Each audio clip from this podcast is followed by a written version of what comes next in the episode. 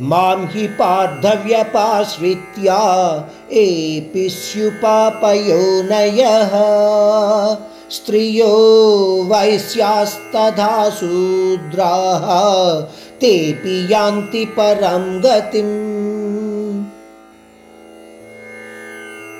ఇంతకుముందు చెప్పిన విషయాలను మరికాస్త వివరంగా తెలియచేస్తూ అంటున్నాడు.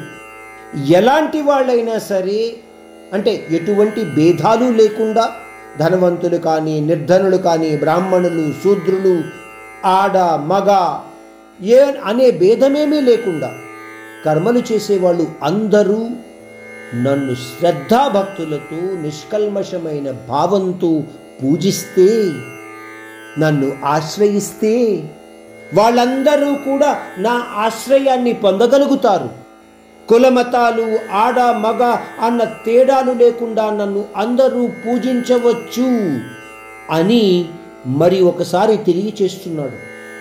ఈ శ్లోకం ద్వారా మనం గ్రహించవలసినది ఏమిటంటే మన సమాజంలో కొంతమంది అంటూ ఉంటారు ఫలానా చోటకి ఆడవాళ్ళు వెళ్ళకూడదు ఈ పూజలు వాళ్ళు చేయకూడదు లేదా ఈ కులాల వాళ్ళు ఈ మతాల వాళ్ళు ఇక్కడికి రాకూడదు.